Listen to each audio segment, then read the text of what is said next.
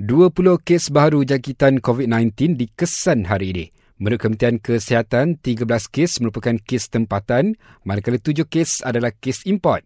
Sementara itu, 7 kes pulih dilaporkan, jumlah kes aktif pula meningkat kepada 196. Kira-kira 300 penduduk di empat kampung sekitar Pekan Tawar Kedah jalani ujian sandingan COVID-19 hari ini. Ini selepas Kementerian Kesihatan mengumumkan terdapat kluster baru wujud di Mukim Tawar.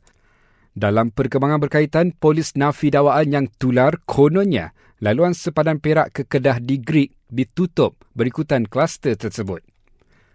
Pelajar perubatan Malaysia tahun akhir di Indonesia akan menduduki ujian kompetensi profesion perubatan atau lebih dikenali sebagai Exit Exam di UPM 16 Ogos ini. Ia dilakukan di Malaysia ekoran mengalami kesukaran untuk kembali ke Indonesia berikutan pandemik COVID-19. Jabatan Kemajuan Masyarakat Kedah memberitahu hampir 140 tadika serta taska kemas ditutup sementara diri itu setakat ini ekoran COVID-19.